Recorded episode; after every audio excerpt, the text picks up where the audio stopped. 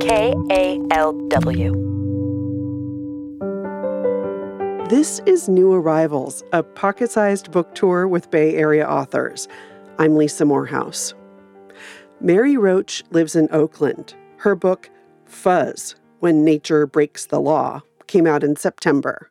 It's about thieving blackbirds and jaywalking deer and bears breaking and entering. Basically, the science of wildlife crime prevention. I'm going to read a bit that has to do with the rather astounding ability of mice to squeeze through very small holes, holes no bigger than their own heads.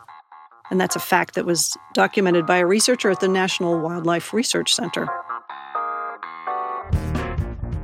The house mice tested were all able to access food by passing through 13 millimeter holes, the average width of the local house mouse head.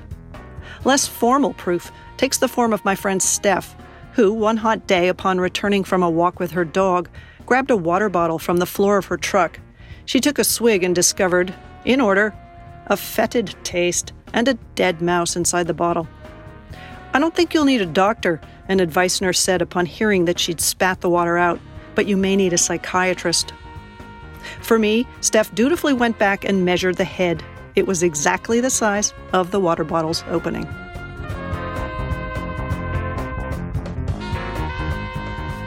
That was Mary Roach reading from Fuzz.